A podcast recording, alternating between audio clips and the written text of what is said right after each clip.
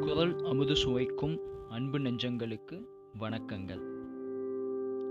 பொய்யா மொழி கூறும் உண்மை பற்றிய இரு குரல்களை காண்போம்.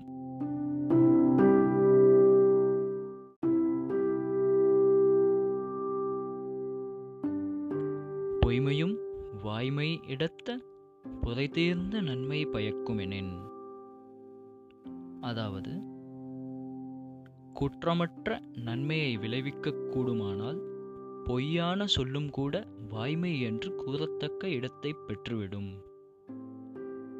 பொய்மையும் வாய்மை இடத்த புதைதீர்ந்த நன்மை பயக்குமெனின். இரண்டாம் குரல். உள்ளத்தார் பொய்யாதொழுகின் உலகத்தார் உள்ளத்துளெல்லாம் உளன்.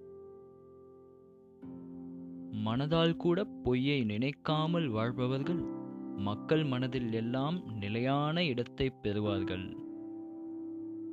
உள்ளத்தார் பொய்யாதொழுகின் உலகத்தார் உள்ளத்துளெல்லாம் உளன். அனைவர் உள்ளத்திலும் நீங்காது இடம் பிடித்த வள்ளுவனை வணங்கி விடைபெறுகிறோம். நன்றிகள்.